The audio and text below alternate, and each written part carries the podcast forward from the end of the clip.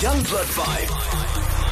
16 Truths. Hi, my name is Kgaogelo. I'm a survivor of physical, emotional, sexual abuse. I was married to this man who abused me at all costs. I had to pay a protection fee to him. Eventually, I decided to leave him. I stayed in a shelter for battered women with two children. And through all of this, the only thing that made me to leave him was one night after these abuses, I said to him, honey, why are you doing this to me? And the answer was, yes, Musa Skepsel. There's no way that you can go. You do not have parents. I married you. Therefore, I paid Lobola for you. So with what 5FM is doing, let us stand up as women and gone are the days where we'd be saying, no, don't talk about this in public. I mean, I've shared this within my church. There were people who were against it. I've shared this with my my sisters, my brothers.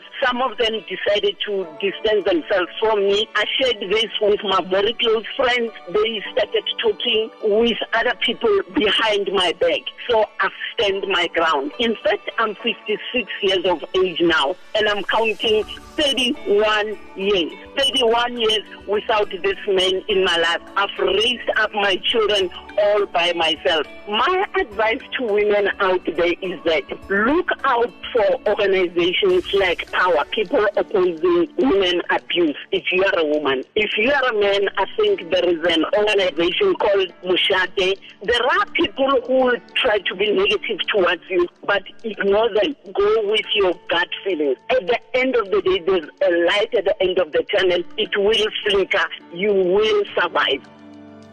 Youngblood Vibe supports 16 days of activism against gender based violence. 5fm.co.za